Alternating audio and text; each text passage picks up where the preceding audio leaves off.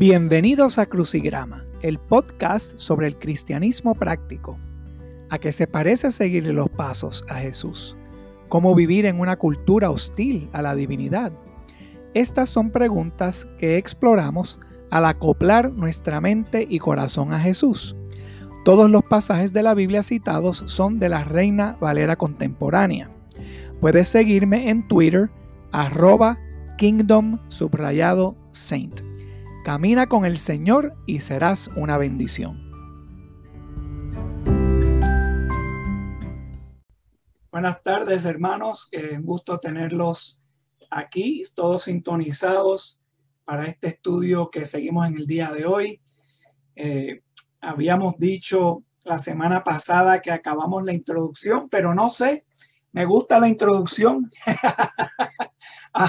Tengo algunas cosas más que decir antes de comenzar con la lección en cuanto bueno, a la hermano, reitero lo dicho, todavía nos queda introducción. Hermano eh, Gabriel, si me puedes facilitar el compartir la pantalla, porque creo que voy a aprovechar y compartir algunas cosas en la pantalla. Eh, Más fácil, ahora eres coanfitrión y lo puedes hacer desde allá, hermanito. Perfecto, muchas gracias, bien. Eh, habíamos quedado en Juan dieciséis. Del doce al dieciséis. Y pues quería añadir unas cosas más eh, antes de seguir con, con el estudio como tal, que son dieciocho cosas que el Espíritu Santo hace hoy día. Había hecho el punto en Juan dieciséis, del doce al dieciséis, lo voy a leer. Dice ahí Jesús: cuando venga el Espíritu de la verdad, Él los guiará a toda verdad, porque no hablará por su propia cuenta, sino que dirá todo lo que oiga y les hará saber las cosas que van a suceder. Él mostrará mi gloria, porque recibirá de lo que es mío y se lo dará a conocer a ustedes. Entonces él dice algo interesante acá en el versículo quince. Todo lo que tiene el Padre es mío también. Por eso dije que el Espíritu recibirá de lo que es mío y se lo dará a conocer a ustedes. Entonces ahí vemos que el Espíritu, como Jesús, solo habla lo que Jesús ha recibido del Padre. Vemos aquí estas tres divinas personas, el Padre, el Hijo, el Espíritu Santo. Eh, aquí todos mencionados en este versículo quince y todos como que colaborando, dándonos a saber que lo que nos viene a enseñar el Espíritu Santo era lo que proviene del Padre, que es lo que proviene de Jesús también. Eh, parte de la obra del Espíritu en el primer siglo era decirles a esos cristianos lo que estaba por venir, y fue por medio del Espíritu, como dice segunda de Pedro uno, veinte y veintiuno, por medio del Espíritu los profetas hablaron sin añadir interpretación personal a las palabras del Espíritu, y fue el Espíritu quien le dijo a Juan acerca de los desastres que ocurrieron en el año setenta después de Cristo, como leemos en partes de Mateo y en el libro de Apocalipsis. Jesús dice aquí: todo cuanto tiene el Padre es mío. Este es uno de los principales pasajes trinitarios en el Nuevo Testamento. Vemos las tres personas que se distinguen claramente aquí. Se enseña claramente su relativa subordinación. El Padre da todo al Hijo, el Hijo comunica todo al Espíritu. Y su igualdad de naturaleza se afirma claramente porque el Hijo recibe del Padre todas las cosas que son del Padre, es decir, su naturaleza, sus atributos, y se las comunica al Espíritu. Y cada una de las tres personas está separada en personalidad, distinguida una de la otra. Las tres interactúan, pero también actúan por separado. Son tres individuos, pero un solo Dios. Jesús no ofrece ninguna declaración filosófica de la deidad o de la Trinidad. Su lenguaje era extremadamente simple, aunque las profundidades de su palabra aún no se pueden discernir del todo. Entonces, lo que dijo Jesús sobre el trabajo del Espíritu Santo lo podemos resumir en estos siete puntos que voy a compartir eh, con ustedes aquí. Vemos aquí eh, lo que dijo Jesús sobre el Espíritu Santo. Siete cosas vemos. Enseñarle a los apóstoles todas las cosas. Número dos, recordarle a los apóstoles todas las cosas. Número tres, convencer al mundo de su error en cuanto al pecado, la rectitud, eh, el juicio. Número cuatro, guiar a los apóstoles a toda verdad. Número cinco, hablarle a los apóstoles lo que oye, lo que se oye de Jesús. Número seis, anunciar a los apóstoles las cosas venideras. Y por último, glorificar a Jesús. Entonces vemos aquí en Juan dieciséis, quince, como les había mencionado, vemos una cadena de autoridad, el Padre, el Hijo, el Espíritu Santo. Todo eso se le da a los apóstoles, que me acordé de, de una cosa que había dibujado hace mucho tiempo. Por eso está en inglés, pero creo que ustedes la pueden traducir. La autoridad religiosa, ¿cómo viene la autoridad religiosa? Pues todo viene del Padre, ¿no? El Padre se lo ha dado todo a Jesús. Aquí en este pasaje de Juan dieciséis vemos como Jesús se lo va a dar todo al Espíritu Santo. Y ese Espíritu Santo se lo comunica todo por completo a los apóstoles, que hoy en día pues lo tenemos aquí en la palabra de Dios, en la Biblia. Entonces eso es una buena gráfica para simplemente ver esa cadena de autoridad, de la autoridad religiosa. Bueno, continuemos. Eh, habíamos hablado sobre que el Espíritu Santo es parte de la deidad, de la Trinidad. Vemos aquí en segunda de Corintios tres, diecisiete, que nos dice que el Señor es el Espíritu. Y donde está el Espíritu del Señor, ahí está la libertad.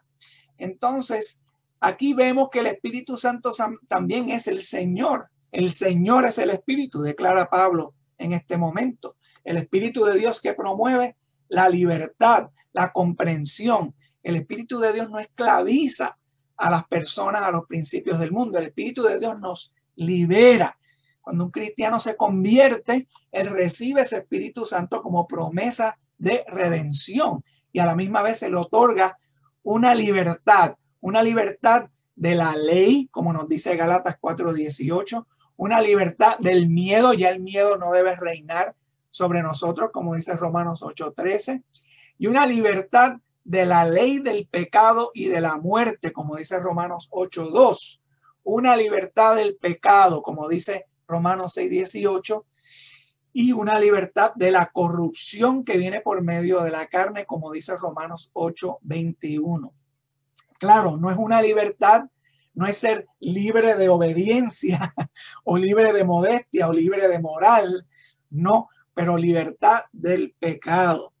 Cristo es el Espíritu que da vida, Él quita el velo de nuestros corazones, de los creyentes, eh, y donde está Cristo hay libertad, donde está su Espíritu hay libertad, y por eso vivimos conforme al Espíritu. Romanos ocho del cinco al seis va a ser un pasaje que vamos a utilizar mucho para demostrar que tenemos que vivir conforme al Espíritu Santo. Dice aquí en Romanos ocho, cinco al seis, los que viven conforme a la a naturaleza pecaminosa fijan la mente en los deseos de tal naturaleza. En cambio, los que viven conforme al Espíritu fijan la mente en los deseos del Espíritu. ¿Por qué? Porque la mentalidad pecaminosa es muerte, mientras que la mentalidad que proviene del Espíritu es vida y paz. Entonces, la responsabilidad del cristiano, una vez recibe el don del Espíritu Santo, es fijar su mente en esos deseos del Espíritu. En este pasaje de Romanos hasta el versículo diecisiete entendemos una serie de cosas que voy a compartir con ustedes nuevamente aquí. Me encanta esta, el poder compartir aquí la pantalla, se hace muy fácil. Vemos aquí la mente fijada en la carne, cuatro cosas. La mente fijada en la carne es muerte, es hostil a Dios, no puede agradar a Dios, no pertenece a Dios, no pertenece a Cristo, mientras que la mente fijada en el Espíritu es vida y paz, da vida a nuestros cuerpos, como dice el versículo once, da muerte a las fechorías del cuerpo, como dice el versículo trece, pertenece a Dios como hijo de Dios, es legado de Cristo y se glorificará con Cristo. Son unas cositas aquí para tener en mente A, a medida que vayamos haciendo este estudio, pero las vamos a repetir nuevamente. Entonces, ¿qué más podemos decir del Espíritu generalmente antes de entrar en esas dieciocho cosas? Bueno, podemos decir también que la sabiduría únicamente se obtiene por medio del Espíritu Santo. Pablo lo dice en Primera de Corintios capítulo dos, versículo del diez al catorce. Él dice, ahora bien, Dios nos ha revelado esto por medio de su Espíritu, pues el Espíritu lo examina todo hasta las profundidades de Dios. En efecto, ¿quién conoce los pensamientos del ser humano sino su propio espíritu en él? Asimismo, nadie conoce los pensamientos de Dios sino el Espíritu de Dios. Nosotros no hemos recibido el espíritu del mundo, sino el Espíritu que procede de Dios, para que entendamos lo que por su gracia Él nos ha concedido. Entonces, hermanos, aquí en este versículo doce, vemos que el Espíritu Santo se nos da para nosotros poder entender ciertas cosas de su gracia mediante la palabra de Dios. En el versículo trece, él continúa. Esto es precisamente de lo que hablamos. No con palabras que enseña la sabiduría humana, sino con las que enseña el Espíritu, de modo que expresamos verdades espirituales en términos espirituales. El que no tiene el Espíritu no acepta lo que procede del Espíritu de Dios, pues para él es locura. No puede entenderlo porque hay que discernirlo espiritualmente. Entonces vemos aquí que las cosas, la sabiduría espiritual solamente se puede entender, solamente se puede discernir en aquellos que tienen ese Espíritu, que han recibido el Espíritu, el don del Espíritu Santo. Y es una relación muy íntima que se nos ha dado con el Espíritu Santo, tan íntima que vemos aquí, como el Espíritu conoce las cosas de Dios. Así íntimamente el Espíritu nos va a dar, a dar luz, a poder entender y discernir las cosas que vienen de Dios mediante su palabra. Claro, cuando somos jóvenes en la fe, entendemos las palabras de Dios, pero de una manera un poco superficial, ¿no? Porque las palabras de Dios se pueden entender superficialmente, se pueden dar a entender simplemente por lo que son, pero al crecer, al madurar en el Espíritu, hay profundidades en la palabra de Dios que solamente se pueden discernir mediante el Espíritu, solamente se pueden entender mediante los que son espirituales, mediante las personas que quieren agradar el Espíritu Santo. Y las características de estas profundidades son marcadas por el entendimiento de la gracia, la misericordia, el amor, el perdón que hemos recibido y que por lo tanto queremos reflejar en nuestra enseñanza, en nuestra vida. Los que no alcanzan estas profundidades reflejan en su vida, reflejan en su enseñanza el prejuicio, el legalismo, el criticismo, porque esas son cosas que vienen de la carne, no son cosas que proceden del Espíritu.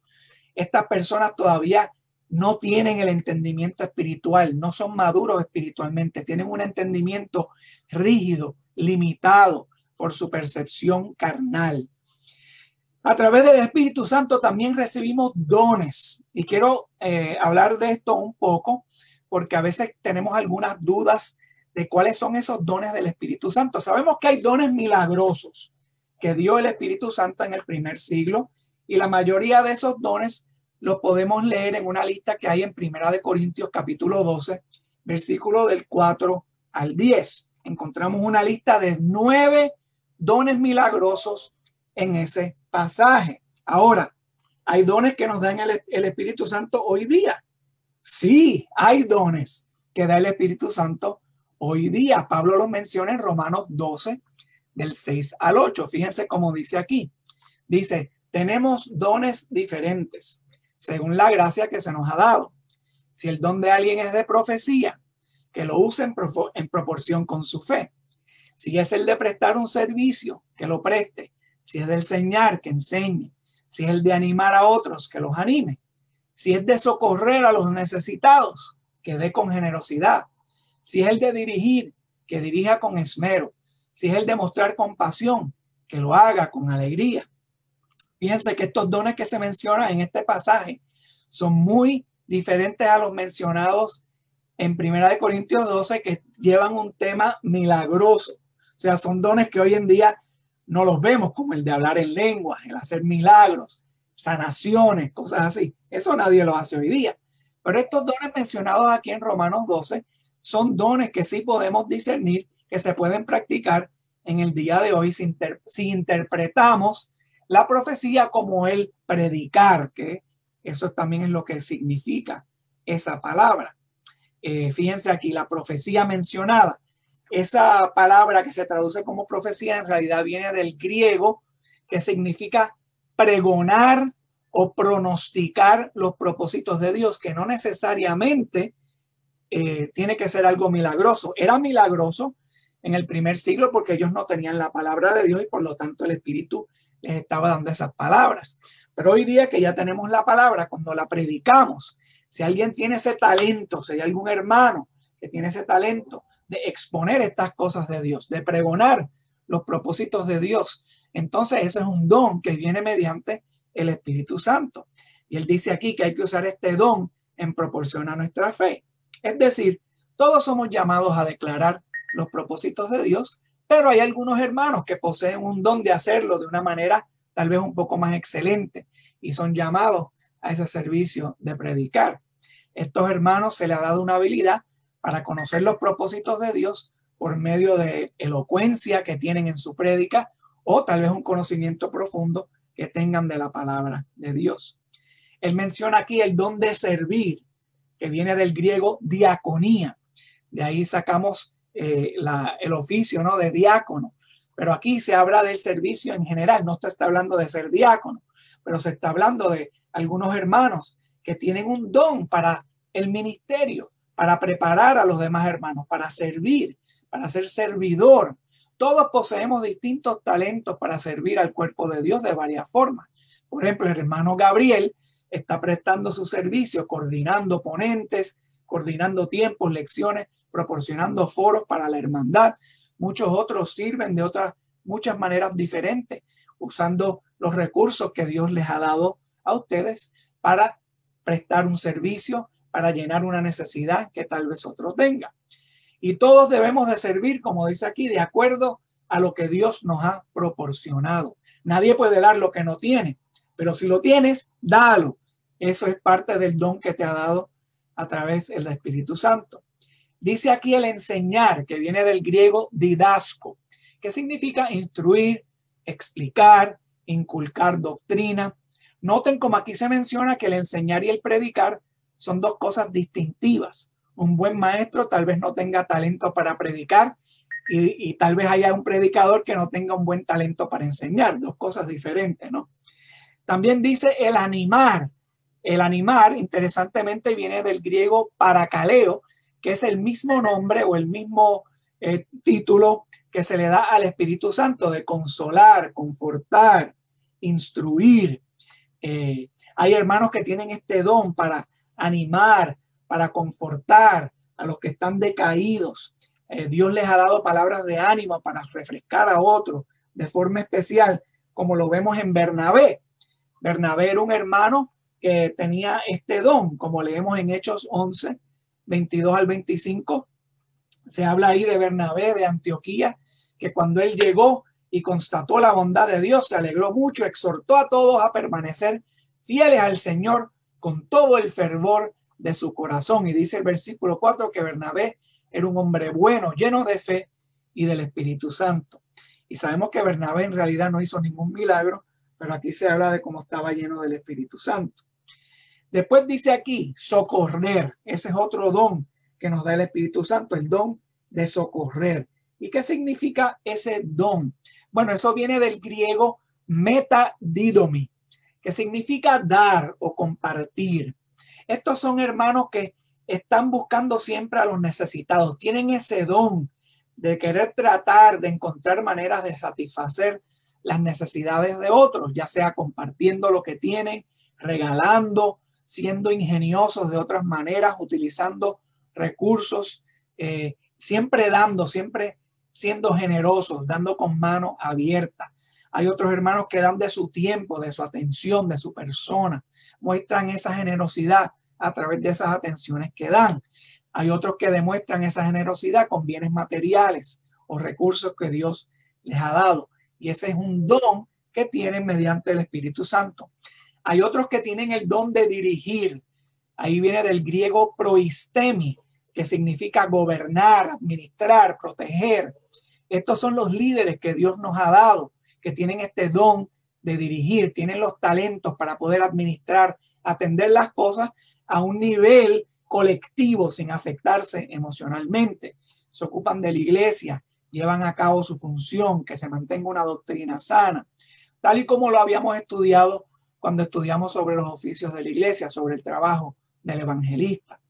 Y por último se nos menciona aquí el don de mostrar compasión, que viene del griego eleo. Significa ayudar a los afligidos, traer ayuda, buscar ayuda.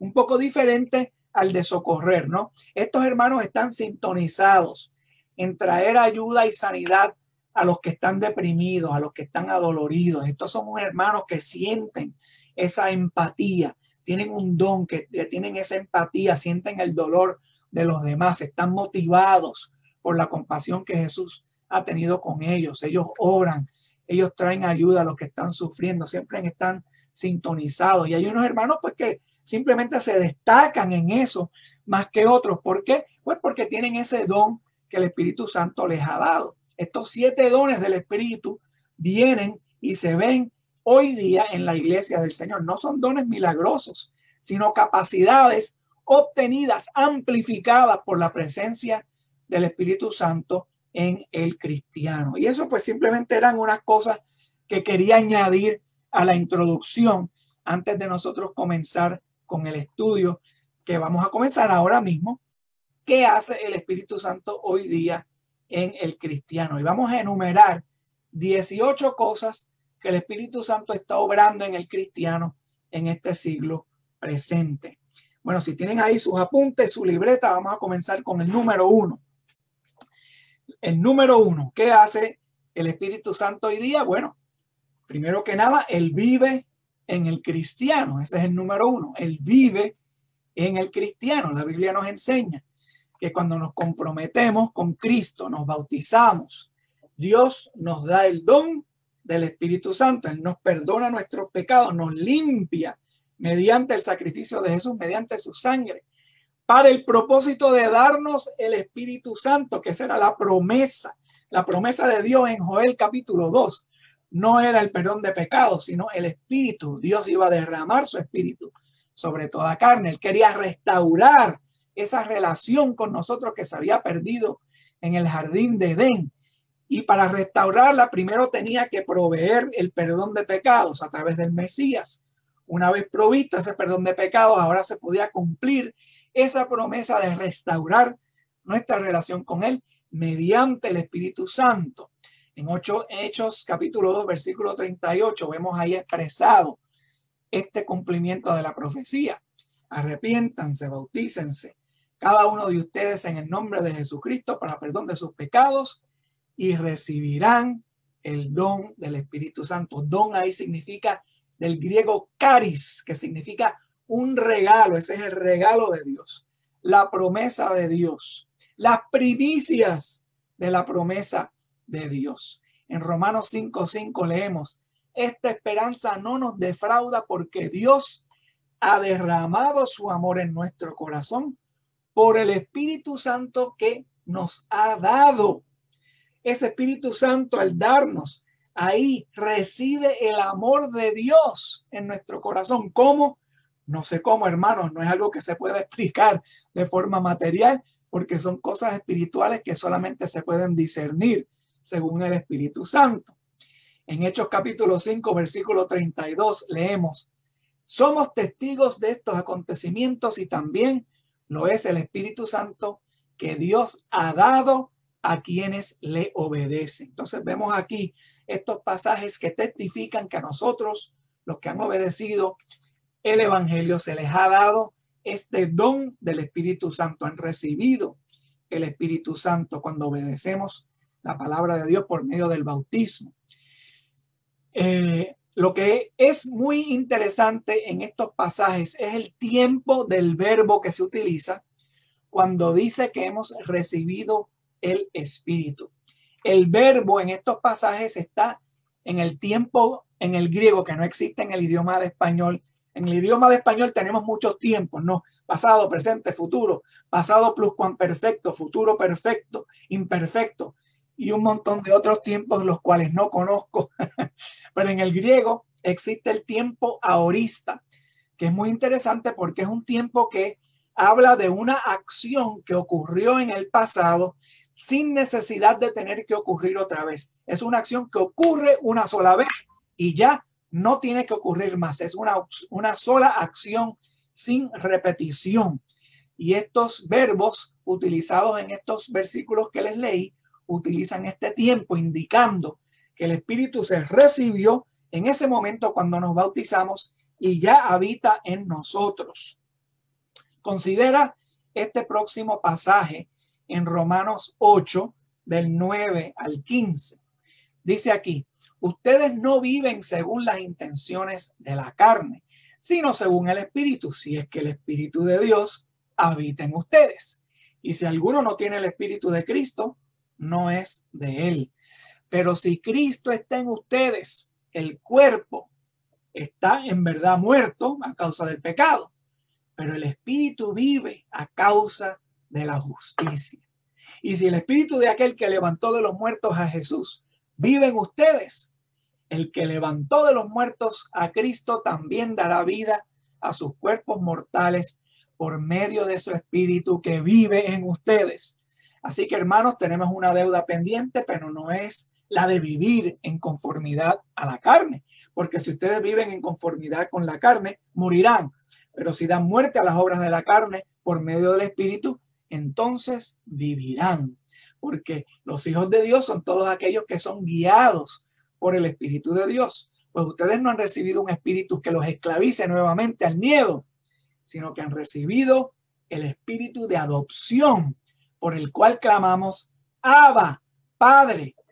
Noten cuántas veces en este pasaje se aclara que alguien está viviendo en nosotros, que se nos ha dado un ser, no una cosa, un ser quien vive en ustedes. Las cosas no viven, las cosas materiales no viven ni están muertas.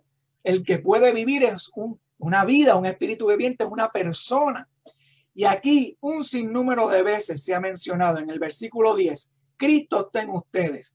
En el versículo once, Jesús vive en ustedes. En ese mismo versículo hacia el final, el Espíritu vive en ustedes. En el versículo trece, por medio del Espíritu vivirán. En el versículo catorce, guiados por el Espíritu. Hermanos, alguien está viviendo en nosotros. Cristo vive en nosotros. El Espíritu vive en nosotros. Alguien vive en nosotros.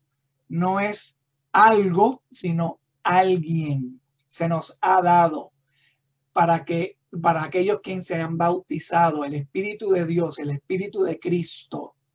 Cuando el Espíritu eh, se nos da, este cuerpo que se considera muerto, ¿no?, por causa del pecado, ahora es vivo, ahora vivirá, se le dará vida.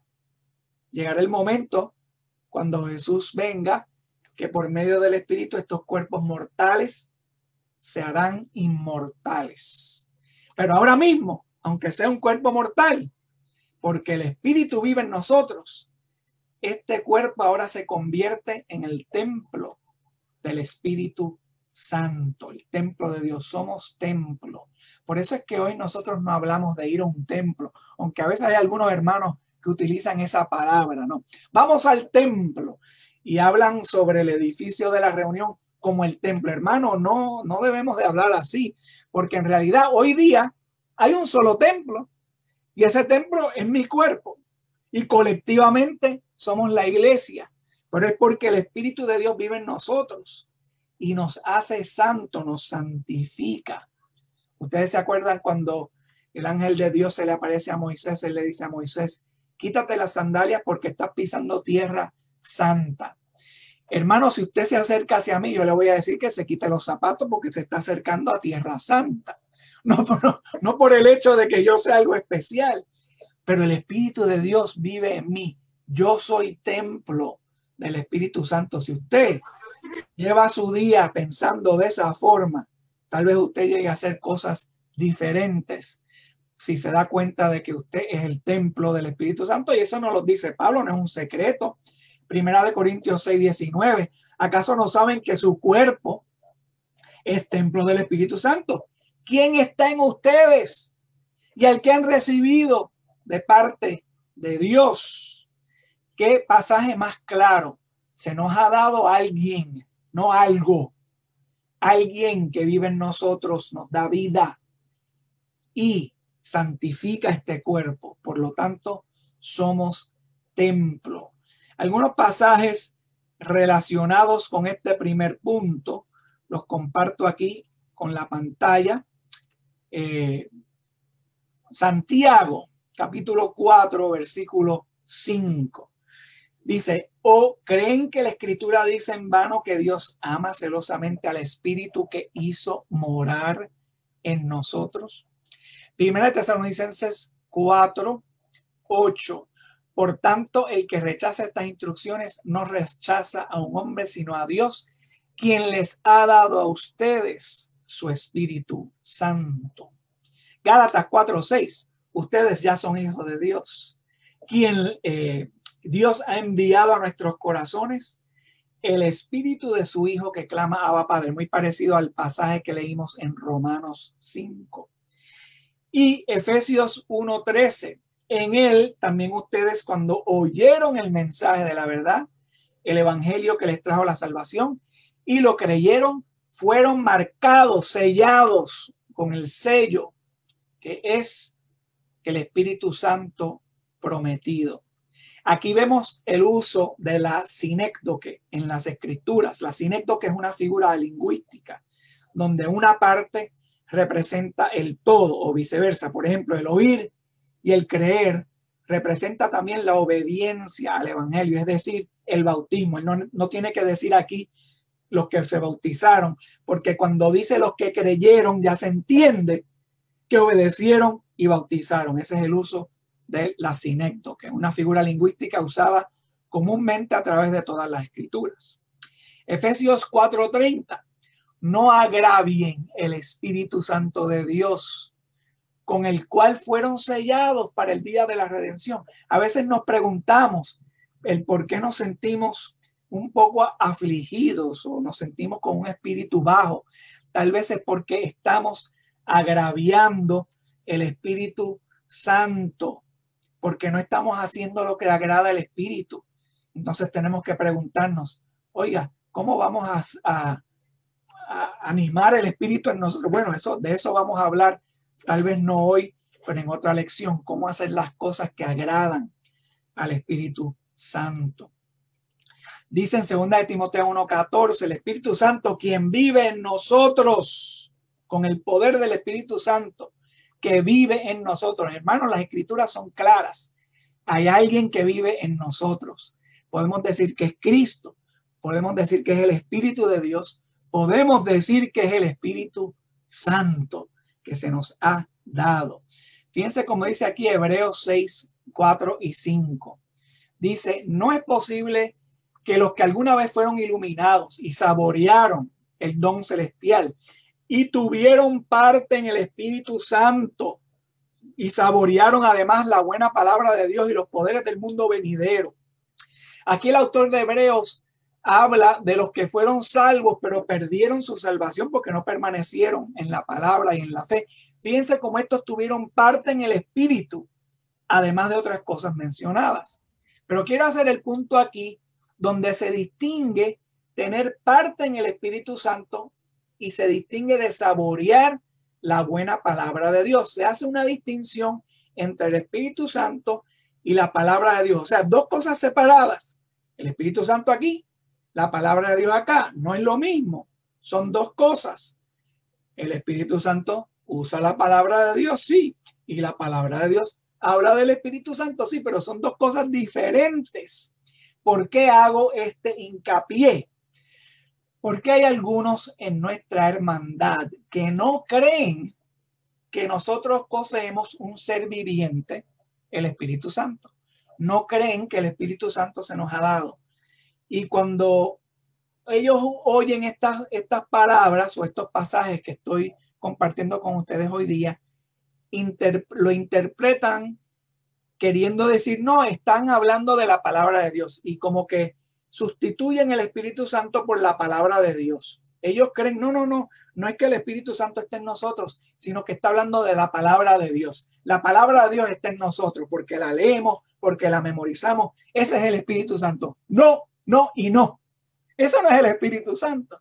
¿Acaso no han visto aquí todas estas escrituras que claramente hablan de un ser viviente que se nos ha dado, el Espíritu de Dios, el Espíritu Santo? Y este pasaje en Hebreos seis, cuatro y cinco claramente hace una distinción, que el uno no es lo mismo que el otro, porque aquí los que fueron iluminados tuvieron parte en el Espíritu Santo y saborearon la palabra de Dios. Dos cosas diferentes.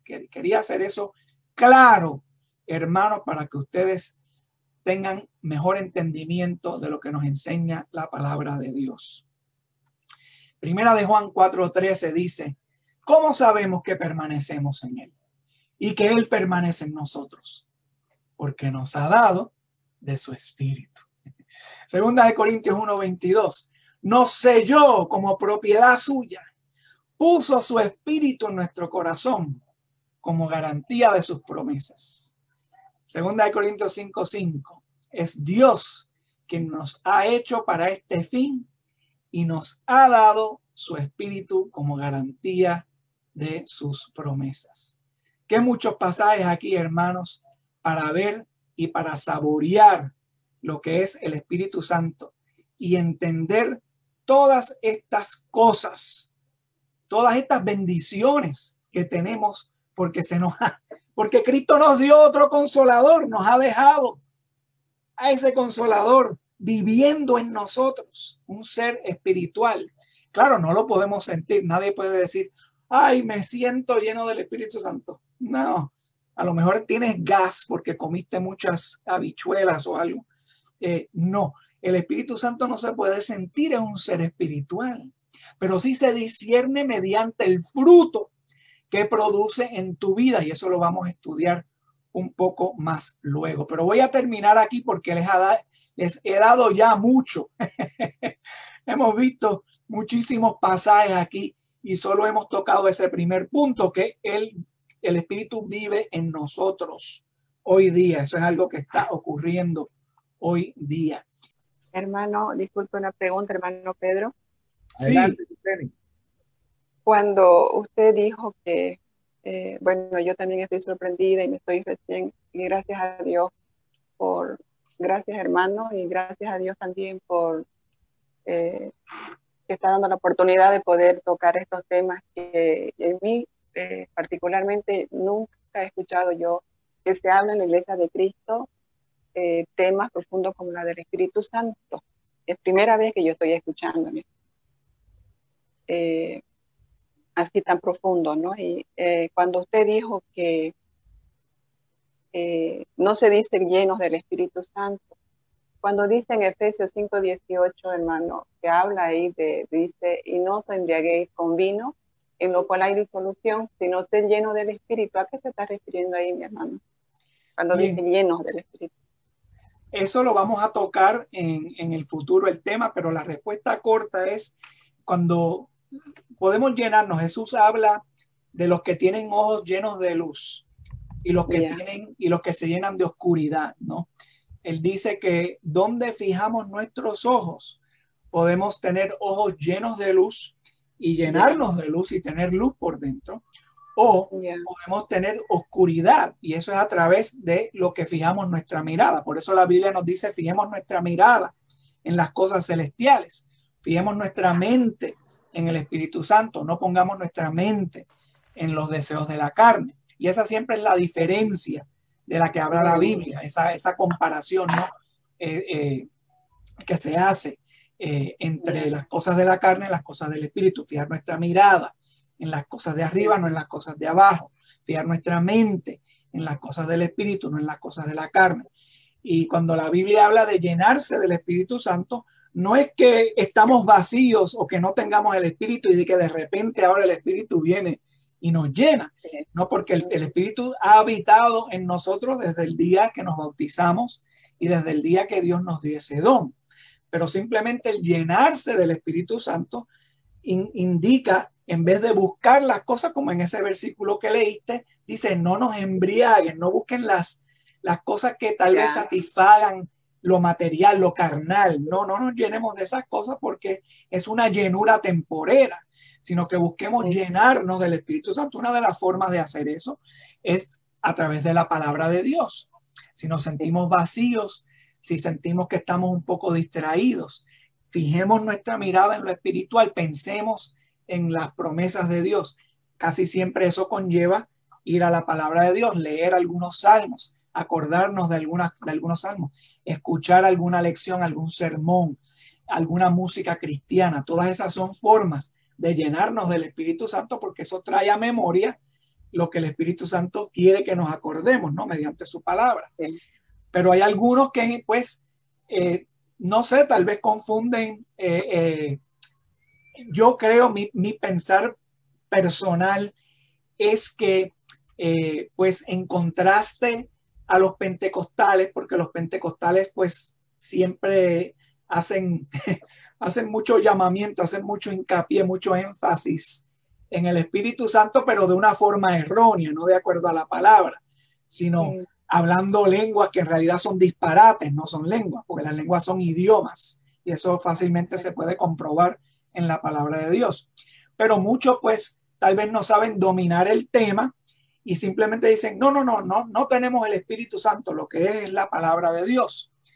Y entonces ahí se confunde y bueno, no, sí, yo me puedo, yo puedo leer la palabra de Dios, traerla a la mente, pero el que me da poder, un poder sobrenatural para yo no ser esclavo de la carne, para yo decirle que no a las cosas de la carne y un sinnúmero de otras cosas que vamos a mencionar, eso es mediante el Espíritu Santo quien vive en nosotros.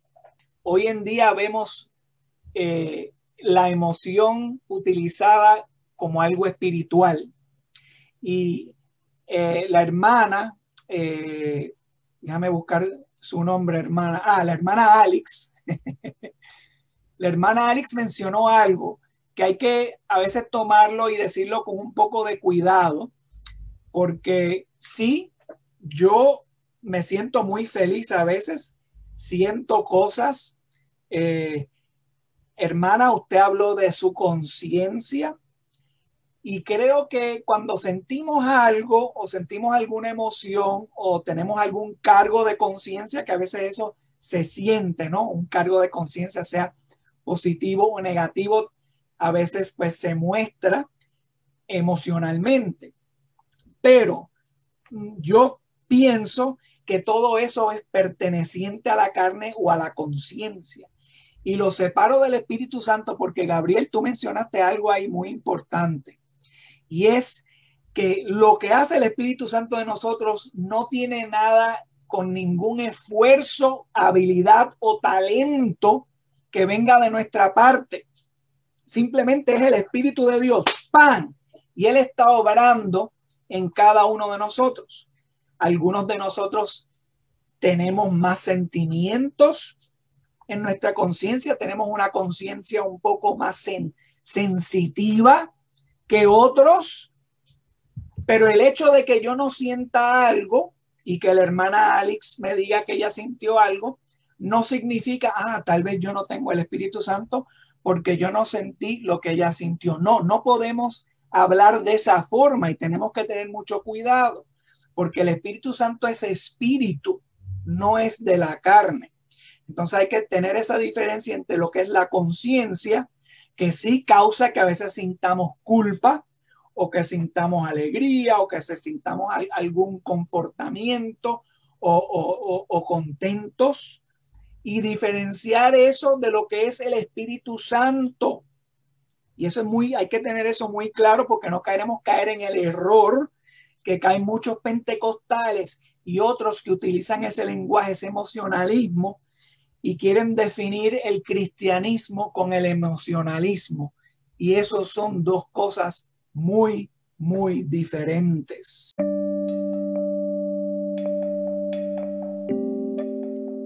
Espero que el Señor te haya dado una idea de cómo acoplarte a Jesús con el mensaje de hoy. Siempre aprecio tus comentarios. Puedes enviarme tus pensamientos, reflexiones y comentarios directamente a través de la aplicación Anchor. También puedes conectarte conmigo a través de Twitter, arroba Kingdom subrayado Saint. Camina con el Señor y serás una bendición.